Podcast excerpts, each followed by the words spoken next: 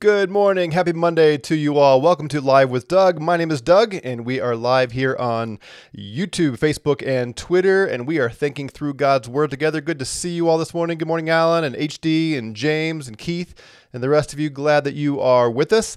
Uh, it's not too late. You can still sign up uh, for the New Covenant School of Theology course that starts tonight, 5:30 Mountain Time uh, Mountain Daylight Standard Time, I guess I need to say now. Uh, we meet on Zoom, so anybody can join us, and uh, we are studying Acts. 1 Corinthians and 2 Corinthians over the next four weeks, Monday and Tuesday nights, 5.30 to 8.30 Mountain Time. And uh, we'd love to have you. So uh, there's a link in the description go to newcovenantschooloftheology.org, apply, and I will get that this afternoon and still be happy to admit you if you're interested in uh, taking that class. You can audit it for $50 or you could get a certificate of biblical theology for uh, $250. Uh, anyway, sign up for that. It's going to be a great class.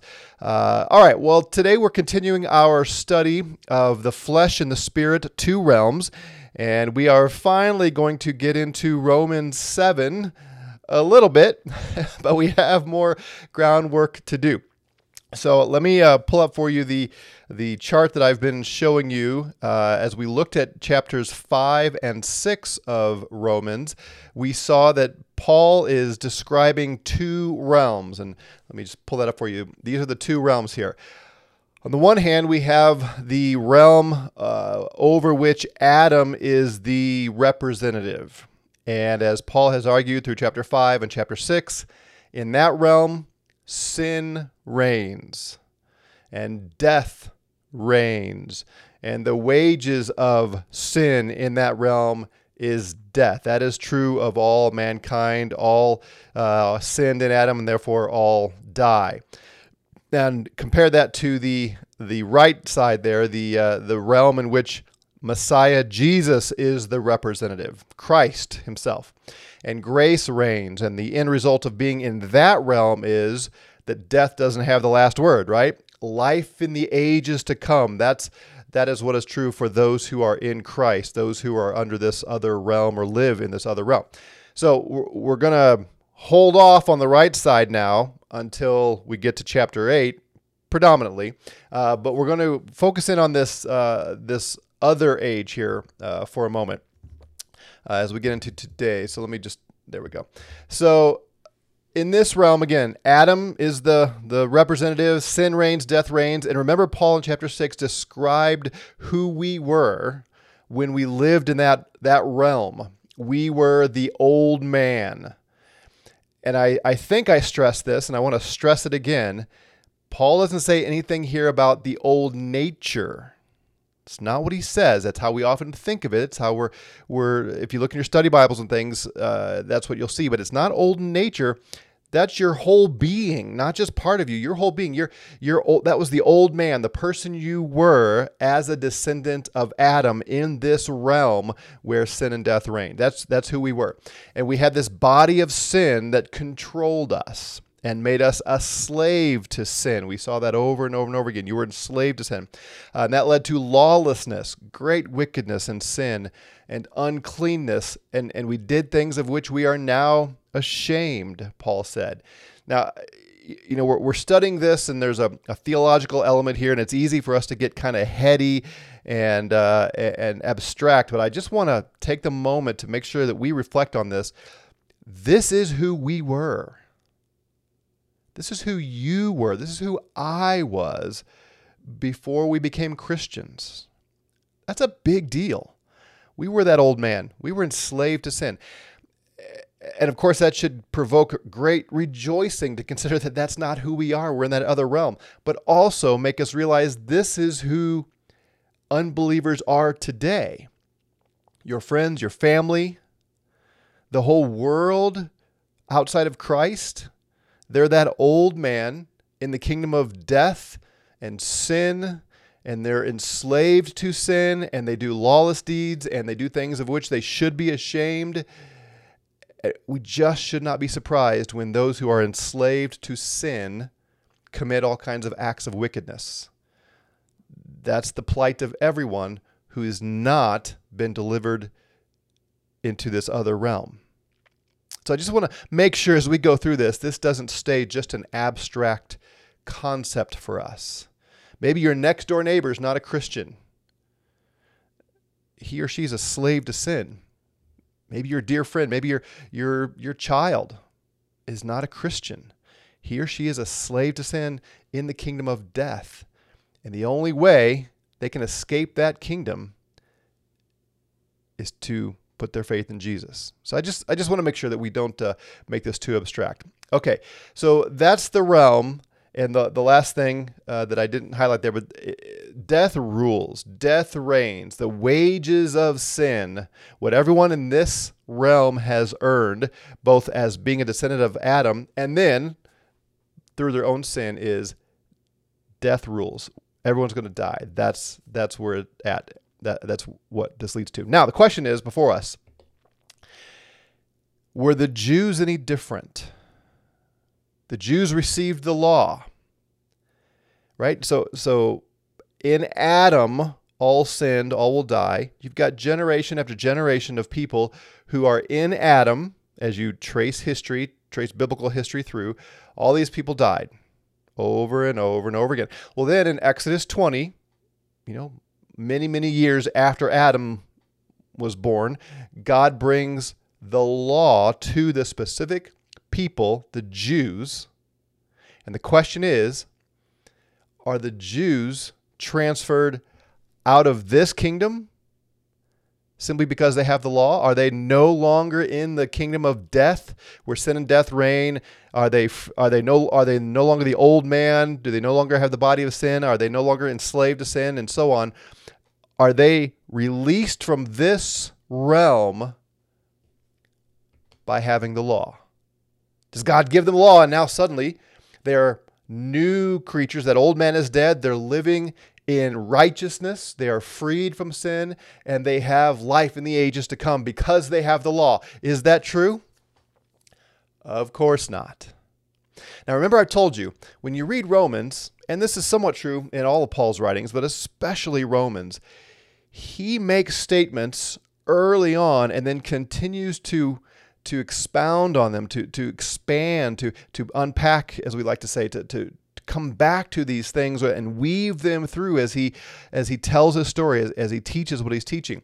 And he has already laid the groundwork for chapter 7 all the way back to early chapter 1 so let's take a look at that and i want to show you this as we prepare to answer the question which is what we started with what does he mean by flesh when he gets to chapter 7 so let's uh, look at this uh, together as we go back to romans 1 here the theme verses, great verses of chapter 1. For I, Paul says, I am not ashamed of the gospel, the good news of Jesus Christ. I'm not ashamed of it. Why not, Paul? For it is the power of God. The gospel, the good news of Jesus Christ, is the power of God for what? For salvation. This word means to be rescued or delivered. So people need to be rescued or delivered from something. What do they need to be rescued from? What do they need to be delivered from? Well, hopefully you've already seen it as we've looked at chapter six, as we uh, rehearse this in the in the chart. There, we need to be delivered from, saved from death, the power of sin, and the condemnation that comes from disobeying God. He's going to continue to, to explain this. So, the question I want to hone in on today is were the Jews any different? Did they need to be rescued and delivered from the, the power of sin and, and from the wrath that their sin deserves? Well, he's already addressing that here in this verse uh, at the beginning of, of Romans. Look, the gospel is the power of God for salvation to whom? To everyone who believes. And then he adds, to the Jew first and also to the Greek. The Jews are not exempt from their desperate need of deliverance, of salvation from sin and death and judgment. You see that? So, right here at the beginning, he's saying the Jews need this as much as the Greeks do. The Greek is just a, another word for Gentile. Everybody needs this. Everybody's condemned before God. Everybody needs the good news of Jesus Christ. And everyone who believes in Jesus, every, but everyone who believes the gospel is saved, is rescued, is delivered from sin and death from that realm on the on the chart that we looked at here.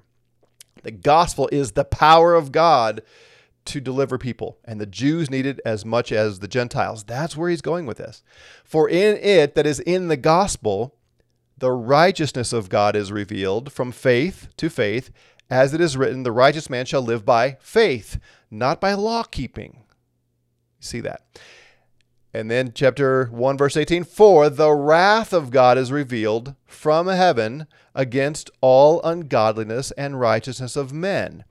Now, he's going to go on and describe, and we looked at this in an earlier uh, lesson, he's going to go on and describe what we think of as mostly the Gentiles and how the Gentiles abandoned the God that, that they know exists as creation reveals this God, and they abandoned that God to serve the creature, and they made all kinds of idols. Right? We, we talked about this. They, they took wood and stone and they carved it into different idols and bowed down before those idols uh, to worship them. Uh, he describes this here in verse uh, 22 professing to be wise.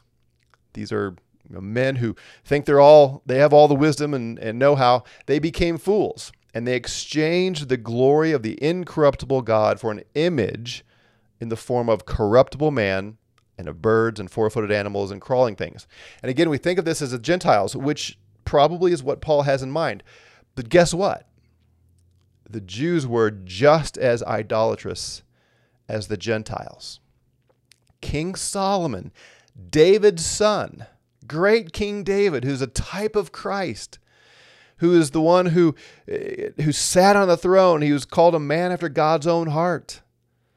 His son led Israel into more idolatry than just about anyone else. We looked at this in our study of Ecclesiastes, we looked at this in other places. Uh, we all, it's easy to think that, that Solomon's great sin was polygamy. No, polygamy was not illegal in the Old Covenant. His sin was not having all those wives and concubines. Nowhere is he rebuked for having all those wives and concubines. Solomon's sin was he married foreign women and allowed them to bring their idols to Judaism, and he built high places for them. He was swayed by their wives, and he led Israel into great idolatry. And his sons continued the pattern of leading the Jews into idolatry. And we see as the kingdom is split into the northern kingdom, and the southern kingdom, as you read through 1st and 2nd Kings and 1st and 2nd Chronicles, you see that in both Judah and Samaria, Israel and uh, Judah, you see great idolatry bowing down before these images. Read the first 20 chapters of Ezekiel. And that's just one place, of course, but God is brutal in his accusations against the idolatry of Israel, God's chosen people. And they were no better than the Gentiles in terms of their idolatry and wickedness and sin. So in chapter 2, Paul says, But because of your stubbornness and unrepentant heart, you are storing up wrath for yourself in the day of wrath and revelation of the righteous judgment of God. This is this is severe. This is hard news. Everyone who has sinned against God is going to stand before him on that day. And all of their stubbornness and unrepentant heart, all of the sin they've committed as they've stored it up, it's going to be unleashed. God's wrath and righteous judgment. And notice he says here, who will render to each person according to his deeds. And he lays out the two options. To those who by perseverance in doing good, so if you persevere in doing good and you seek for glory and honor and, immortality, your retribution, so to speak, your, your reward, I should say, is life of the ages. That's what you get if you persevere. If you're perfect, if you're holy, and if everything you ever do is righteous, you'll get eternal life, life in the ages. But what about those of us who aren't in that camp, which is everyone, right? But to those who are selfishly ambitious and do not obey the truth, but obey unrighteousness, what do they get? Wrath and indignation. He goes on. There will be tribulation and distress for every soul of man who does evil. And he wants to make sure we get these categories of the Jew first, and also of the Greek. The Jew, simply by having the law, is in no better situation than the Gentile if they don't keep the law, if they don't obey. Do you see what his point is? They will get tribulation and distress. Even the Jews will get it if they sin. But glory and honor and peace is the outcome for everyone who does good to the Jew first and also to the Greek. For there is no partiality with God. You see what he's setting up here. If you're a Jew listening to this, you have the law. Great. Did you keep it? Did you obey God perfectly? If you did, you're golden. You have life of the ages to come. But if you didn't keep the law, if you are a lawbreaker, you are no better off than the Gentiles. I hope you see that. This is so important. The Jews thought they were safe because they had the law. And Paul here is telling them, as a Jew who knows this full well, saying, You're not safe in God's eyes. You're not rescued from sin and death and judgment by having the law. The Jew is only saved from those things if they keep the law. Why? For there is no partiality with God. He's not going to judge the Jews righteous simply because they have the law. For all who have sinned without the law, that's the Greeks or the Gentiles, they will perish without the law. And all who have sinned under the law, they will be judged by the law, guilty. For it is not the hearers of the law who are just before God, but the doers of the law will be justified. And we talked about this, uh, so I'm going to skip on over it now to verse 17 to continue his, his look at the Jews. But if you bear the name Jew, okay, so you're, you're a Jew, you have the law, and you rely upon the law, and you boast in God because you have the law, and you know his will because you have the law and you approve the things that are essential, being instructed out of the law.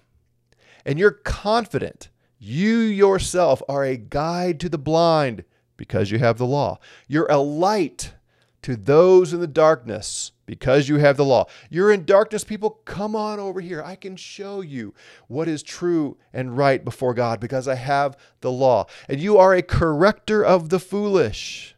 You can go to those pagans, those who profess to be wise, who are who are fools, and you can go to those fools and you can correct them by showing them the law. Right? He's describing Jews here. And you are a teacher of the immature, having in the law the embodiment of knowledge and of truth. You therefore who teach others, do you not teach yourself? Now, implied in that question is an answer. No, you don't teach yourself.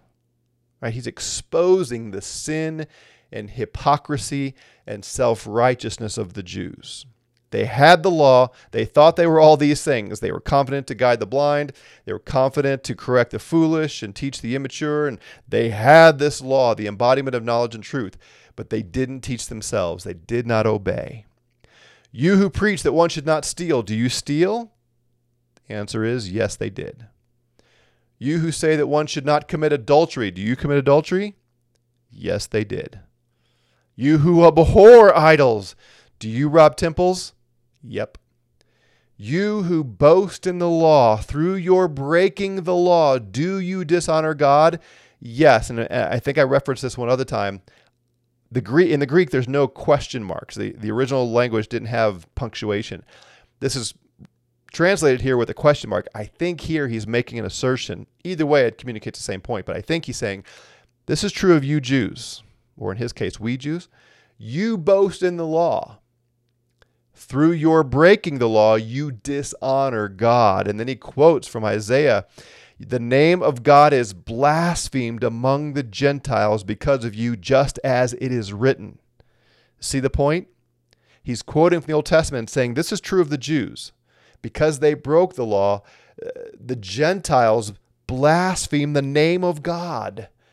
Because these Jews who were supposed to be speaking for God and had his law and were God's chosen people, they continue to sin. They're no better than the Gentiles.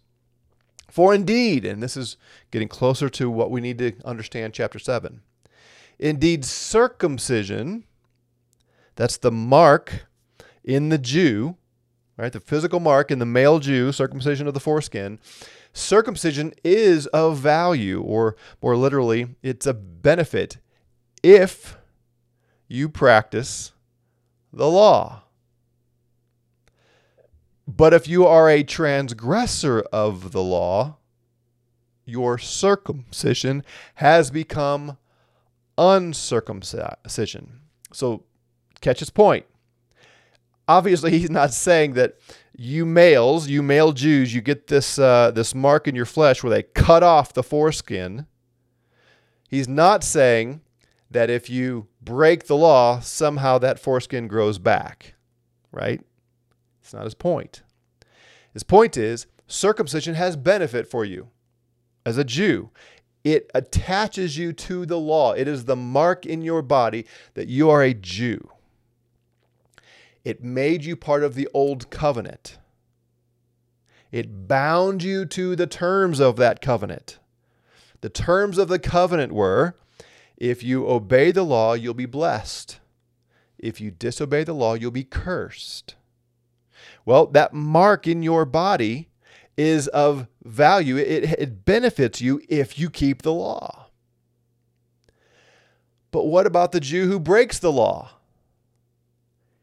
He's no better than the Gentile. He's still a sinner, destined for death and judgment and wrath and retribution of the holy righteousness of God. You see that? And that's what he means here. If you are a transgressor of the law, your circumcision has become uncircumcision. He's not talking about the mark in the body now. He's saying you're no better than the Gentile. Because it's not the hearers of the law who are just before God, but the doers, what he said in chapter 2. Then he gives this infuriating to the Jew comparison, this, this analogy. If the uncircumcised man, if the Jew, uh, the Gentile, if he were to keep the requirements of the law, would will not his uncircumcision be regarded as circumcision? See that? He's saying the Gentile who obeys God actually becomes circumcised.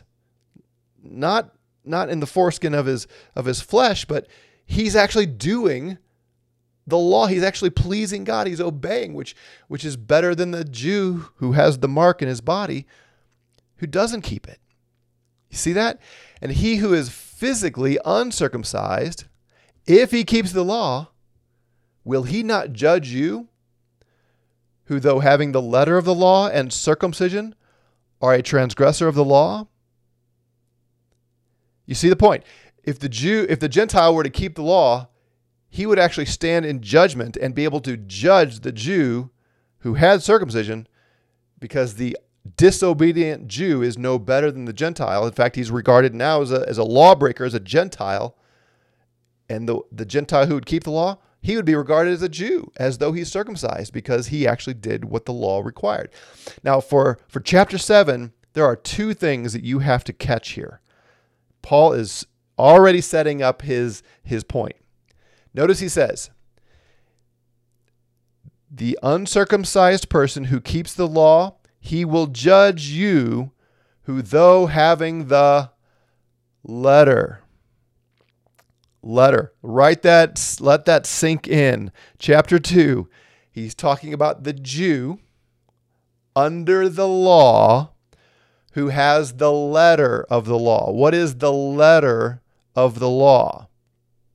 All right, I'm, I'm going to give you a chance. I want you to answer that question in the chat here. What is the letter of the law in this context?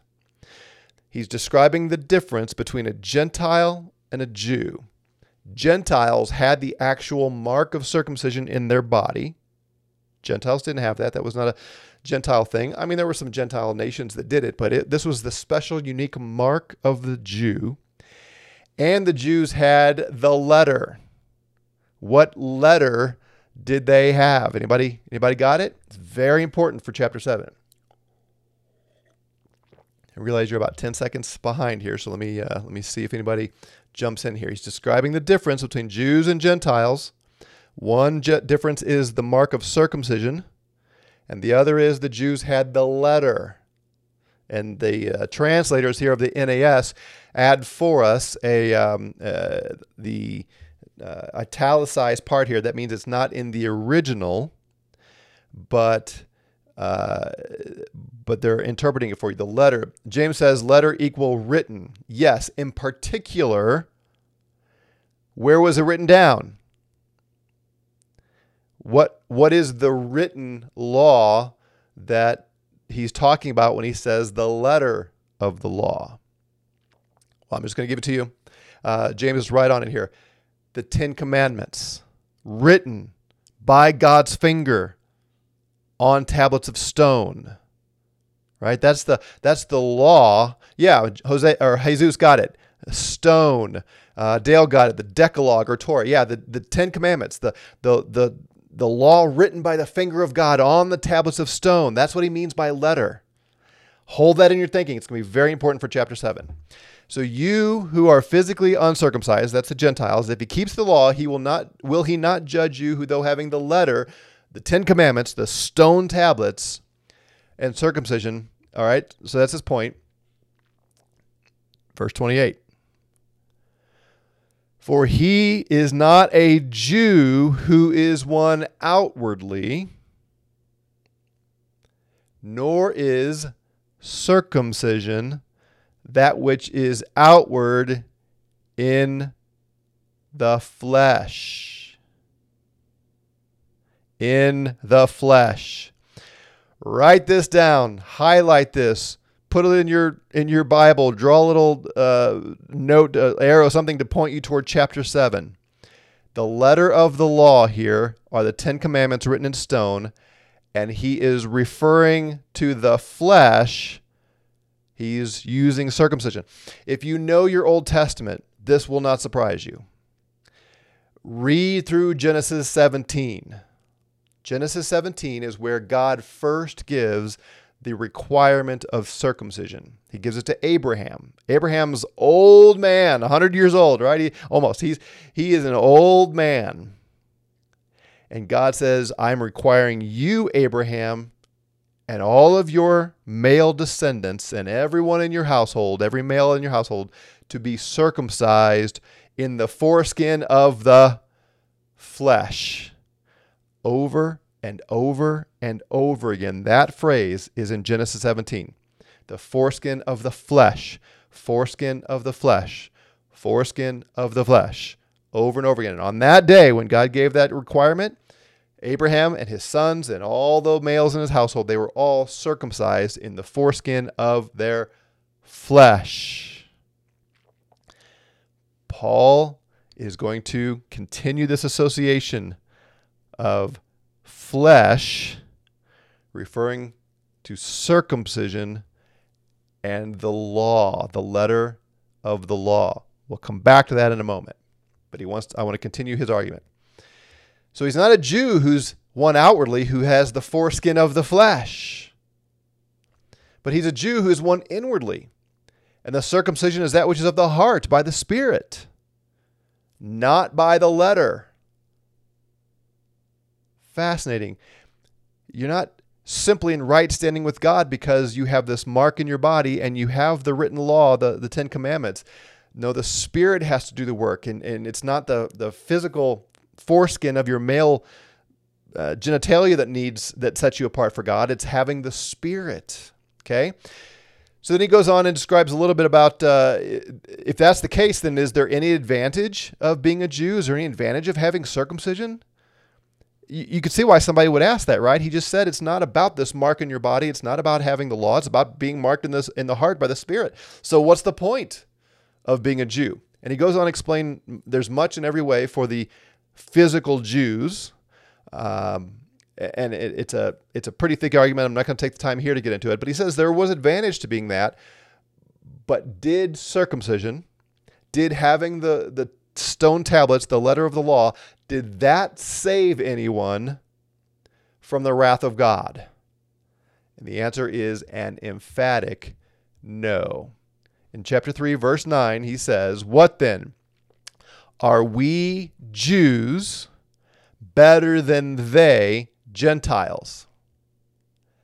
Not at all. Think about that. We Jews are not better than the Gentiles at all. For we have already charged that both Jews and Greeks are all what? Under sin. That chart. Jews are under sin. Jews are in the realm of Adam. Sin reigns, death reigns. They are the old man, just like Gentiles. They have a body of sin. They're enslaved to sin. They commit lawlessness and uncleanness. They do things that are that, that they are ashamed of. Death rules. This is true Jews and Gentiles. We've already charged that, he said. In what he's just said, he just explained the Jews are no better off than the Greeks. They are under master sin, enslaved to sin, bound for death and the wrath of God. Having the law and having circumcision does nothing to change that for the Jews. Why the law then? Chapter 5, verse 20 to increase sin to show everyone this is true, to show the Jews this is true. They are desperately in need of salvation from the wrath of God and enslavement to sin. Tracking with me? All right, so our time is running out. Let me just set this up for tomorrow for chapter 7.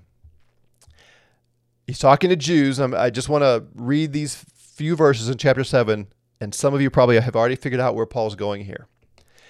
He's talking to Jews, and I'll show you this tomorrow that he's talking to Jews. Therefore, my brethren, that's his term for the Jews, his brothers, you, you Jews, also, also, just like the Gentiles he's been talking about in chapter 6, you also, well, uh, anyway, I got, I got to move on. We'll come back to that. You also were made to die to the law.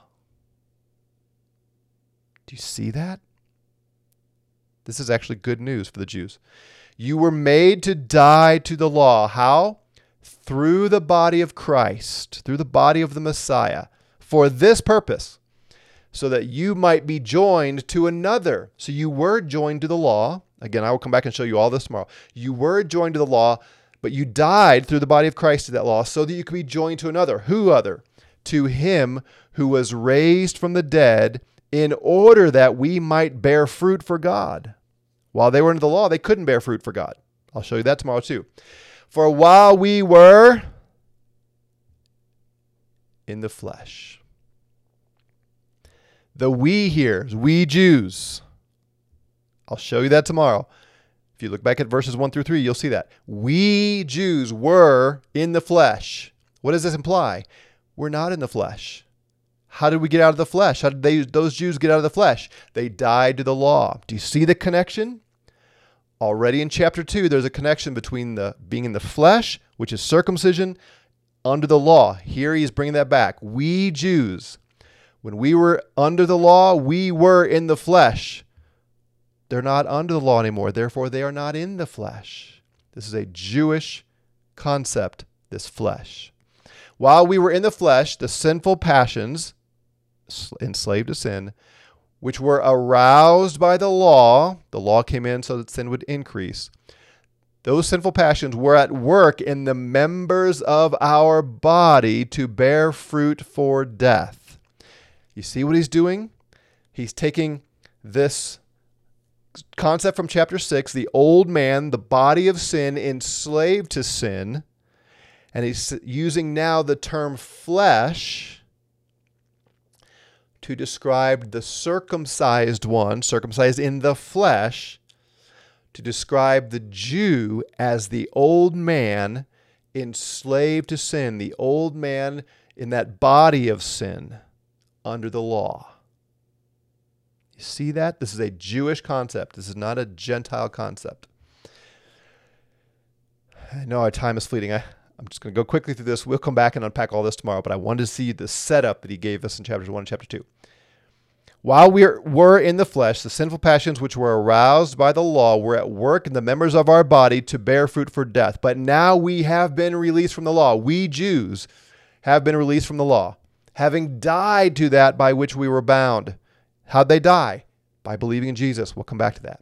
So that we Jews serve in the newness of the Spirit, not in what? The oldness of the letter.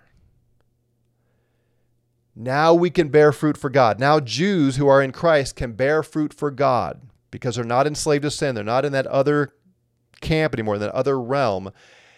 And they serve God in the newness of the Holy Spirit. They don't serve Him in the oldness of the Ten Commandments, the letter. Do you see that? So important to understand the context here. All right. Well, our time has has uh, has moved on past, so I'm gonna I'm gonna call it a day there. If you have comments and questions about this, please put it in the comments uh, in a moment, and I'll go back look at them and, and, address them. But you might want to go back and watch this again and, and look at the chart and compare it, and we will we'll come back tomorrow and show how this is true all the way through here of chapter seven, and see what argument Paul is making through chapter 7. So I know I didn't give you much time today. I'll, I'll take more questions as we go tomorrow. Have a great Monday. God bless you, and uh, we will see you tomorrow.